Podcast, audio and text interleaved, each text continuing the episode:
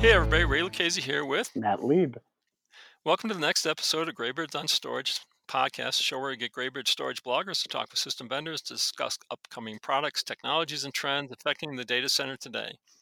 This Greybeard on Storage episode was recorded on March 21st, 2019. We have with us here today David Friend, CEO of Wasabi. So, David, why don't you tell us a little bit about yourself and your company? Sure. Uh, I'm a serial entrepreneur. My most recent company is a company called Carbonite that uh, probably most of your listeners have heard of. It's a big backup company. And uh, the new company is called Wasabi, and we're out to disrupt the cloud storage market and uh, with a product that is um, really identical to Amazon S3, but uh, one fifth the price and up to six times faster. Um, you, you can store a petabyte of data in Wasabi for less than the annual maintenance on a petabyte of, say, EMC or NetApp storage, too. Yeah, so I mean, it's it's a it's a cloud storage solution. Uh, so, do you have like data centers throughout the world and all that stuff? We have three data centers at this point: one on the East Coast, one on the West Coast, and one in Europe.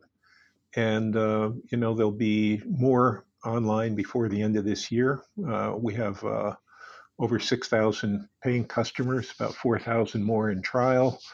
Uh, we've been we've been growing 15 to 20 percent month over month, and uh, so we're you know well over 100 petabytes of storage installed at this point, and uh, growing very quickly. And you uh, and you use like the S3 protocol to access the storage and that sort of thing. Yep, we very carefully did a, a very exact replica of the S3 API so that any software that works with uh, Amazon S3 will work with Wasabi. So we have we have hundreds of, uh, of software partners already that we have certified that work with Wasabi. I'm wondering how the application interacts with that data. Is the application going to reside in AWS, or do you put that application somehow on Wasabi? No, we don't run. We don't do anything except the storage part, and uh, so um, you can continue to run your apps in house, which is what a lot of people do, uh, because most of our business is coming from companies that have. Uh, you know, a lot of in-house storage, and it's five years old, getting to end of life and uh, you know a hardware salesman is standing there with a purchase order for a million bucks and customer is saying maybe i don't want to do that when i can move all that data to the cloud and uh, at a price that's less than the maintenance on my on this hardware that they're trying to sell me. Um, sometimes sometimes people run their apps in ec2 in amazon's cloud but they store the data in wasabi. Sometimes they take a, a, second copy of what they have in Amazon and store it in Wasabi so that they're not locked into one vendor. Um, sometimes they run their apps in other people's clouds. Like um, we have a partnership with a company called Packet that only does compute in the cloud. We only do storage in the cloud. And we have an agreement whereby you can move data back and forth between Wasabi and Packet with uh, no no egress charges we don't charge egress anyway. I mean, that's one of the things people hate. That's the other thing that the S3 makes makes it expensive. Getting data in is easy, but getting it out is a bit of a challenge cost wise. Yeah, um, my biggest uh, my biggest pain for my customers is uh, is explaining what egress charges actually mean. Um, so it seems to me as if it's a, uh, an ideal candidate for a cloud backup environment. Yeah, we uh, we partner with Commvault, Veeam, uh, many many other, pretty much all the major backup companies, and it is it's a perfect place to store your backups. And uh, almost everybody's backup software today talks S3, and so you you it's very simple to set it up with uh, with Wasabi. And there's uh, you know in the knowledge base on the Wasabi website there are plenty of uh, videos and, and documents that tell you how to use Wasabi with, with Veeam, how to use Wasabi with Commvault, and so forth. So yeah, it works great for that. And uh, one of the things that Wasabi has that uh, the other guys don't have is the notion of immutable buckets, and it's kind of like Worm. Um, you know, having come from the backup world, I know that uh, most of the time when people lose data, it's because they made a mistake, pushed the wrong button, or there's been a hacker or a, certainly does. That's what my problems are. Yeah, Yeah. And so we have this notion of immutable buckets that says if you know you're going to want to keep this data for a year or five years, put it in an immutable bucket, and then nobody can delete it, nobody can change it uh, until that until that clock runs out. And so what that means is if somebody comes in, you've got a hacker or you've got a um, you know somebody you fired who wants to destroy data on the way out, it's safe. So do you support things like uh, I call it replication between data centers and that sort of thing, or, or taking replicas within a data center? Well, you know, we have the same 11 nines of durability that uh, Amazon and Microsoft have. 11 nines? Yeah, yeah. I mean, it is. I actually did the math on this once, and and um, if you gave me a million objects to store, statistically, I would lose one every 659,000 years. 11 nines. I, I've never heard 11 nines before. I five, six, seven, maybe, but never 11. But that's an enterprise Yeah, thing. Amazon, Amazon, Microsoft, and Wasabi are all 11 nines, and uh, basically you get that by having taking the data and spreading it over 20 separate drives, and you'd have to lose five of those. Well, we actually spread it across 20 servers because it's that makes it far more durable. But you'd have to lose five of those within a very short window of time, uh, and that statistically, the chances of that happening are almost nil.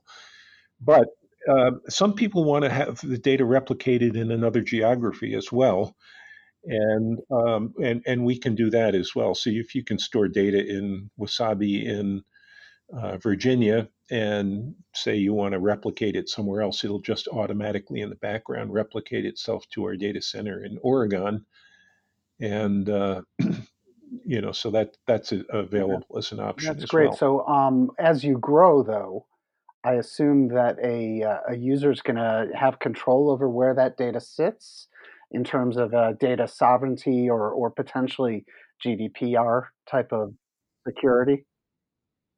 Yeah, absolutely, and and that's why we have a data center in Amsterdam because uh, when GDPR came in, we we had about 20% of our business actually was coming from uh, from outside the U.S. And uh, you know, it was very clear that if we wanted to retain that business, we were going to have to have a data center in the GDPR uh, to meet the the compliance. And we are GDPR certified as well as HIPAA and FINRA and uh, you know a dozen other certifications. So you mentioned immutable data buckets or, or buckets and things of that nature. Um, do you, I, I, I, yeah, I don't know. uh, Do you support things like data compression and things that are encryption and that sort of stuff? Or how does that work in that environment? Sure. Uh, well, data is always encrypted once it's uh, at rest because um, we don't want to have anybody, you know, if somebody did steal credentials and broke in or something like that, um, you know, all they'll find is encrypted data. Um, so data is encrypted in transport uh, using, you know, HTTPS, um, and it's encrypted at rest so that uh, even people at Wasabi, you know, can't see what the customer's data is. I get, yeah. So who has the keys in that situation? Well, the customer, the customer has right?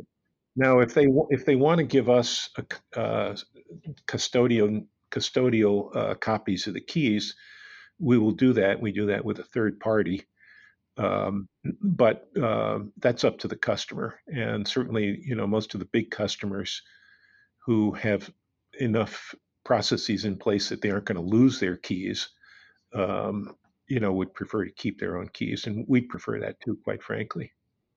And do you support sort of, uh, I don't know what they call it anymore, but they used to be you could send a disk to one of these cloud companies and they would, they would suck the data off the disk. And that way you wouldn't have to, uh, you know, move it over the network and that sort of thing. Yeah, that's a data seeding process. Yeah, Amazon has something called a, a snowball, and we have a wasabi ball, which is basically the same thing. Yeah, but it's a little spicy, right? Uh, It's yeah, hot. yeah, it's hot. No, well, I um, I think it was Azure where you could actually send them a disk as long as it was, you know, a SCSI attached disk or a SATA attached disk, it would work or something like that. Yeah.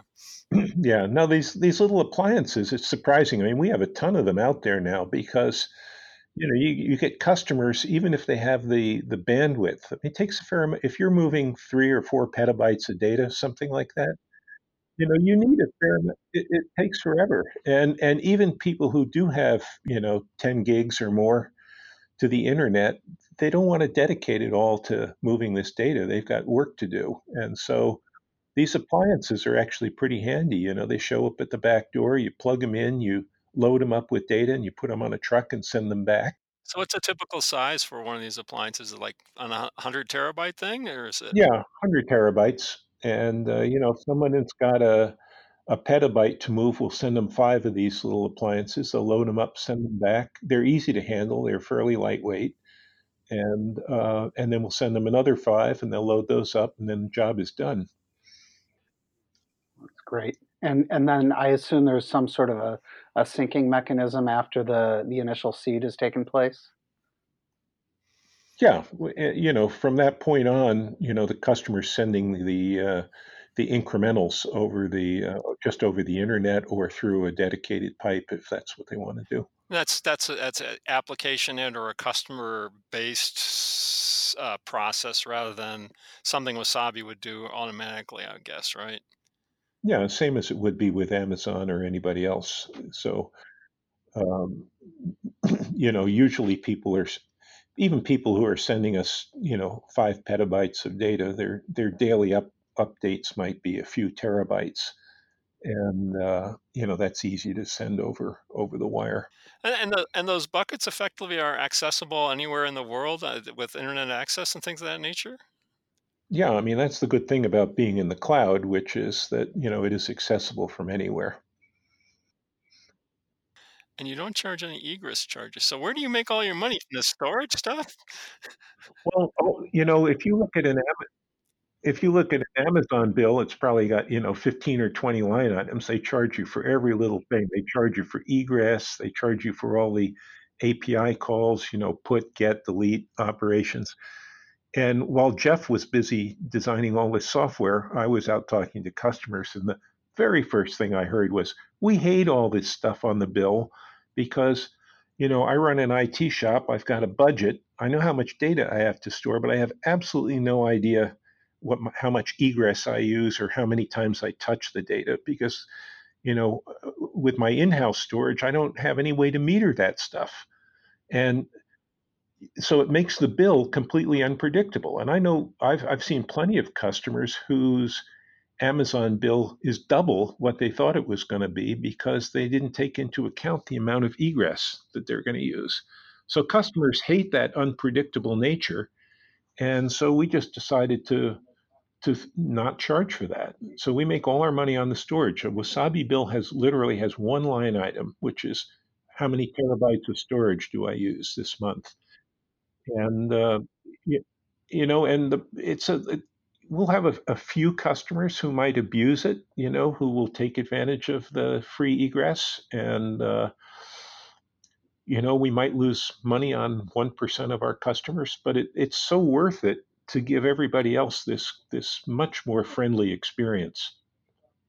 Our customers love it. I mean, it's it's like the first thing that they'll tell you when is, I just love the fact that it's so simple. So um, maybe I can ask a, um, an architectural question. Um, I had a customer talking to us about Wasabi recently, and um, eh, what they were looking to do is remove all storage from their home environment uh, and point point. Yeah, I know, I know. Uh, and pointing to Wasabi as their primary file store, as um, you know, literally everything within their data center in terms of storage. Is is that a viable option? And how would that work? Yeah. Oh, David, come on! No, no way. Well, you know what? Before before Wasabi came online, I had I had my whole desk was cluttered with with NAS devices and all kinds of junk, and I got rid of all of that stuff. In fact, I I, I took a little piece of software called Cloudberry Cloud Drive, and uh, I put it on my PCs, and uh, it presents Wasabi. It presents an object store as a mounted drive. So I basically have a W drive on my on my computers and that W drive looks just like the NAS that used to sit on my desk, um, but it's actually all the data stored in the cloud, and uh, and it works great. And you can do that for target mechanisms for your databases or or whatever. Uh, so what? So what we got okay. So we got to talk performance. We have to talk eventual consistency. We have to talk, you know, how these sorts of things work in a in a block environment as well as a file environment. Those sorts of things. So it actually works pretty well. Um, I mean, one of the things that Wasabi does that Amazon does not do is we're immediately consistent. So if you write an object to Wasabi, it's there instantly. You know, whereas Amazon's eventually consistent and gotta be gotta be careful here. If I'm going to replicate that data across multiple regions, eventual consistency says it'll eventually get there, but immediate consistency says before you respond to that REST request, I guess that data is everywhere. Well, the, the, the replication to the second site, you're not accessing that. You're only accessing the primary site. The only time you'd ever access the the the the mirror would be if the first site fails. Um, and that so far we've never had that happen. So uh, you know that's that's kind of a backup scenario. But if you're writing to uh, to a wasabi bucket, and then one millisecond later you try to look to see if that data is there, it's there, and you, you don't get an acknowledgement from Wasabi saying that we've received the data until it's actually available. And so it, it, it is immediately consistent in the same way that it would be if you were running an EMC storage server right next to your computer or something like that. And it's protected across the 20 uh, server environment at the point at that point. Now, you know, physically the data is probably still in flash because it hasn't maybe hasn't been written out to disk yet. But from the user standpoint, that you, you wouldn't care about that because you know data comes into Wasabi at such an enormous rate, you can't write it directly to disk. You have to buffer it in in uh, in flash memory. um, so, but it's available instantly, and th- that's another one of those things we learned because when we went out talking to programmers, um, you know they hate the eventually consistent thing because then they have to build these sort of timing loops into their applications saying i write this data now i got to go see if it's there. If it's not there i have to wait a second then i have to try again. And you don't know when the heck it's going to show up. It could be milliseconds. It could be literally seconds and uh, you know so we fixed that in wasabi because we know that that's a, a just a bad design aspect of it. So that deals with but anyway, to, to, your point, you know, there's lots of there's dozens and dozens of software programs that talk the S3 protocol, and uh, I was just mentioning Cloudberry because it's kind of a, a a low a low end product that works really really well, and it's suitable for a small server or uh, you know individual PCs. And you can get we have a, a, similar kind of thing that we uh, offer for free on the wasabi website. You can just there's a mac version it's called wasabi for mac and windows. To be honest that's not where most of our business comes from. Most of our business comes from large enterprises who are moving very large amounts of data and have much more sophisticated ways of doing it. Sure but in the in the goal of of removing uh, you know physical devices from a from a network in, in this case uh, SAN or NAS, uh, it, it's viable. Um, well, yeah, even our big, even our even our even our big customers, you know, who who maybe have a petabyte or more, they may be shutting down a whole room full of you know NetApp NAS devices, you know, or storage servers. So that that is the goal in many cases.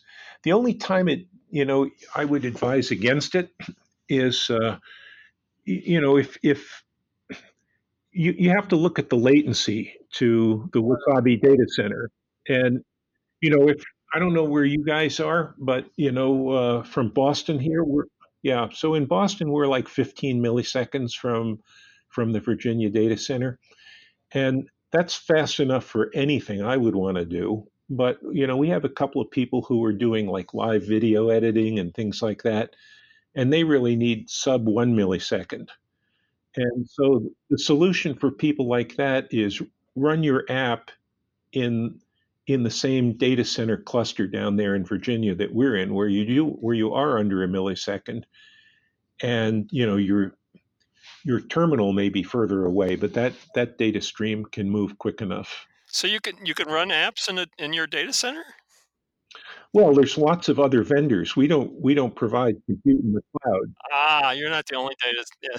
Okay, I got you. you know, if you were, um, you know, I would I would if you came to me and said I want to do this, I would recommend Packet or any number of uh, a few other companies that are offering very good, very high quality compute in the cloud services that we have interconnected to, so that we do get this very very fast, you know, sub millisecond uh, kind of latency. Yeah. So what about a block versus a file? I mean, a file typically is you know is a bucket you know like element, but or an object rather. But a block, uh, you know, can be five, you know, 4K or something smaller and that sort of stuff. If you have those sorts of size, uh, if you're going to convert a block storage device to an object storage back end, I wouldn't do that. I think you're right about that. The uh, you know, um, and and we don't really care about block storage stuff that much because it tends to be small. you know, it tends to be row and column kind of oriented data. It tends to be alphanumeric data, which generally doesn't amount to a hill of beans. The the the kind of stuff that we like are you know clearly media like movies, enter, movies, TV shows, surveillance cameras genomics. You know, every time somebody gets their genome sequenced today, it's terabytes of data. Um, you know, uh, we get a lot of scientific stuff, uh, satellite imagery, um, you know, outputs from telescopes, particle colliders. So a bunch of unimportant stuff, basically, is what Yeah, yeah, but, but that stuff is big. It's it's it's it's it's file oriented. It's unstructured. You know, and all those things. Uh, you know, they're typically either read or written, but they're not updated kinds of stuff. That's right. That's right. If you're if you're talking about a you know a transactional system, you know something that's being used for trading stocks or you know order entry, yeah, it, it, a the performance would not be good if you were trying to use an object store for that. Um, you know, as you can well imagine, and it and b we don't really want that kind of business because the storage is very small relative to the amount of in and out. You know, so it doesn't really fit with our business model. So, um, on an ar- another architect, because I'm very nuts and boltsy, on an architectural conversation, you mentioned Flash. I imagine that your data centers and, and your your storage model leverages a sort of a tiered or caching environment, such that Flash is a, a big part of the storage mode that you're using. Well, you, you know, if you're writing to disk, uh, which is what where we eventually store the data, um, you, you really have to stage it before you write it to disk because first of all, you know, over the internet, things don't come in in sequence and so forth. So you have to reassemble your object somewhere before you write it to disk. So you- you're basically just buffering as as stuff comes in the door uh, in very high speed memory, and then you're organizing it. And you know, we actually, I mean, some of the key to the Wasabi cost and speed is we actually write the software that goes and controls the movement of the heads on the disk drives. So we don't rely on Linux or Windows or any other operating system to do that kind of stuff. It's You very got your own disk driver. I'm impressed. Yeah, it's the only way you can do what we do. And, you know, and Linux and, and Windows are block oriented file systems, and you will never get either the cost or the speed that we achieve uh, by using a block oriented file system. So, you know, we, we th- th- this is stuff that we've learned how to do over 15 years of doing it at Carbonite and now doing it at Wasabi. And it's an arcane end of software, and you probably will never meet a software engineer who's ever had to worry about the physical placement of bits on disk. Trust me, I've been there. um, you know, so it's not something you're going to really learn how to do in college or something like that. So it t- takes a lot of experience and and know-how, and we've you know developed all these algorithms for how to how to do it to minimize head movement and and maximize throughput and all these other things so the challenge with doing something like that david is that is that you know different drives come along. They've got either more heads or less heads. Their organization is you know multi-head per platter versus single head per platter. There's a shingle magnetic recording coming out versus conventional. I mean so there's a lot of sophistication in these devices as they start to you know as they start to emerge. Um, that sort of thing would have to be almost tailored to every one of those drives yeah, um, you know, we started out with uh, SMR drives because they're kind of the hardest to deal with, but they also offer a lot of advantages.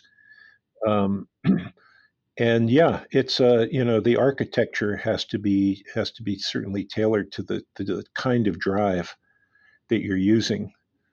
Um, but you know, since since we've been in business, uh, we started out with four terabyte drives, then we started getting eight terabyte drives. Now we got 15 terabyte drives, and uh, Western Digital and Seagate are waving 20 terabyte drives now.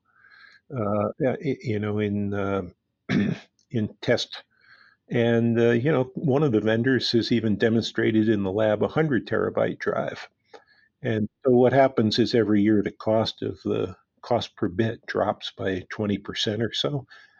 And, uh, you know, we just ride that curve. We've been riding it since, uh, you know, since we started Carbonite when a, a 500 gigabyte drive was, uh, you know, a big deal. Yeah, yeah, yeah. No, I understand. I, I, another question I would have is uh, other vendors seem to have multiple tiers of object storage, and I'm not sure object storage is the right term for it, but you know, uh, frozen tier versus non-frozen tier kinds of things. Do you guys support you know different cost levels of uh, of object storage? Well, I happen to think that's a, a really dumb approach. I, I, um, actually would agree with you, David. I, I uh, no, no. Well, look when when you're talking about this price point, and, and not to interrupt, but when you're talking about this price point and how much less it is than AWS or, or really most any S3 provider, um, you're really talking about uh, why should I architect an additional system to support instead of what is it 0.006% of AWS uh, to 0.007? Uh, I think that's throwing engineering in the wrong place.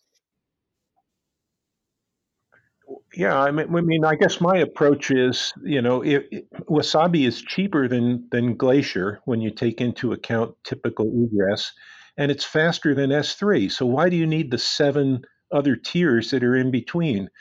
And you know, I went to a Gartner conference, and the Gartner storage analyst gets up and he says, "Well, if you're going to move your data to the cloud, the first thing you need is a two hundred thousand dollar head count to sit down and figure out what data ought to be in which tier."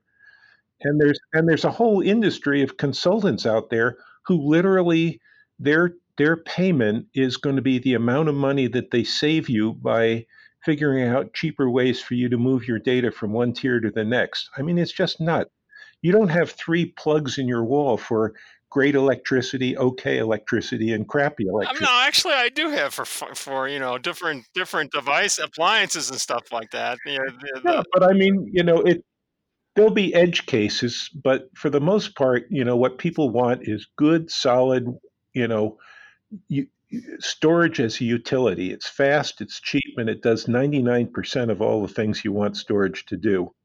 And and it doesn't need to have all these complexities. Um, these tiers that are are out there is that's an old idea, and it's just I, I just can't see that that's going to be the way storage is going to be in five years or ten years from now.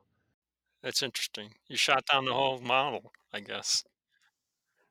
sounds like you're arguing, Ray. You think that the It's a question of petabytes, exabytes, yottabytes. You know, it's how much storage you want to talk about, and every little cent here is going to add up. If we're talking about exabytes of storage, it's a lot of money. Yeah, but you know, still, you know, you can store an exabyte in Wasabi for the same price or less, and you can store an exabyte in Glacier. So why do you need all these tiers? It's all it is is it's another level of complexity, and you spend a heck of a lot of time just shuttling data from one thing to another. And and let's also add to it that when you want when you want to retrieve data from Glacier, you've got a lag time that that's absolutely absurd. Um, it, it's not live. Yeah, you get hours. I mean, what, It's just not live, and everything you're storing is live data that can be extracted at any moment's notice and for no egress charges. I think that model works. I was just going to say, there's almost no reason why you would want to use a product like Glacier if you have a alternative like uh, Wasabi. Let's say you were able to take your technology and and you know you've already got multiple tiers. Just add another dozen tiers or something behind that, and and and then you know supply that that storage at one tenth the cost of normal Wasabi. You don't think customers would buy it? How are you going to store it? I mean, ultimately, you have to store that data somewhere, and and you know, and we get our efficiency by more efficient. I mean, we use 99.5% of the physical bits on disk. Um, if you're using a block-oriented file system, you're probably going to maybe get 60 or 70% of the physical blocks on Not disk. if you're lucky. So, you know, if there were a way to store data at a tenth of the price of Wasabi, it would have to be on some completely different medium. And, you know, I don't know what there, that doesn't exist today. And if it does exist, we'll certainly be the first ones to embrace it because that's our business. Our business is to be the Walmart of cloud storage. You know, there's no point in shopping around because the Wasabi brand stands for always the high quality storage at the lowest price, and nobody will ever beat us. Uh, Well, I was going to say, how, how are you going to shave your margins any further to support something like a, a Glacier um, in, in an effort to to support the like you referred to it, an edge customer who who wants that sort of more archival type storage. You, it sounds to me like your margins are as lean as they can be. Yeah, the only thing that's cheaper on a per bit basis is putting stuff on a tape, putting it in a cardboard box, and then sticking it in a warehouse somewhere. And it's only cheaper if you're never going to look at it again because the cost of, of taking a tape out of a box, out of a warehouse, is pretty high. But if your goal is, for some regulatory reason, I have to keep all this data for the next 20 years, and I'm probably never going to look at any of it again, still the cheapest way to do that is put it on a tape, put the tape in a cardboard box, and stick it in a warehouse. Yeah, but if you need it 20 years later, are you going to still support the same tape drive? No, no, those tape drives will all be on a junk heap in China somewhere. Well, you guys haven't convinced me yet, but I'll I'll I'll agree to let this one lie to some extent. But uh, so so what are some of your bigger um, software partners that that customers might recognize? Uh, that you know, because I mean, it's really do do a lot of your customers directly access Wasabi, or they use some some of your software partners to access it? Well, you have to talk to Wasabi across an API, so you got to have some piece of software, you know, sitting in front of it. So, you know, that could be anything from backup systems like uh, Veeam and Commvault to uh, video editing software. It could be archival soft. You know, there's a lot of software out there that we partner with that is, you know, content management software that's designed for archival management of archival data. Um, there's medical information systems that put yeah that talk S3 that put MRIs and and uh, X-rays and CAT scans and all kinds of other stuff up there. Um, there's software that takes surveillance cameras and puts all the video up in up in the cloud. So we have partners in every conceivable industry. I mean, it's um, and it's been really easy for us to develop those because most of the time when somebody's developing a new product today that requires storage, one of the options always is an S3 interface. And so, you know, we have yet to find one that, that didn't work with Wasabi. So, you know, we do have a lab here where we actually validate and test everything. And I think we have, if you go on our website, I think there's like 240 software, 240 partners now on the website that are certified to work with Wasabi and, and across a wide range of applications and industries. So you're more of a horizontal play rather than a vertical play and let your software partners do the vertical sales kinds of things? Is that how you would say it? Yeah, I mean, we see storage as a commodity like bandwidth or electricity. It's uh, you know, it's just it's something that's there, and with the disruptive price that Wasabi has, um, you know, people are coming up with all kinds of new things that didn't used to make sense because the storage costs were too high.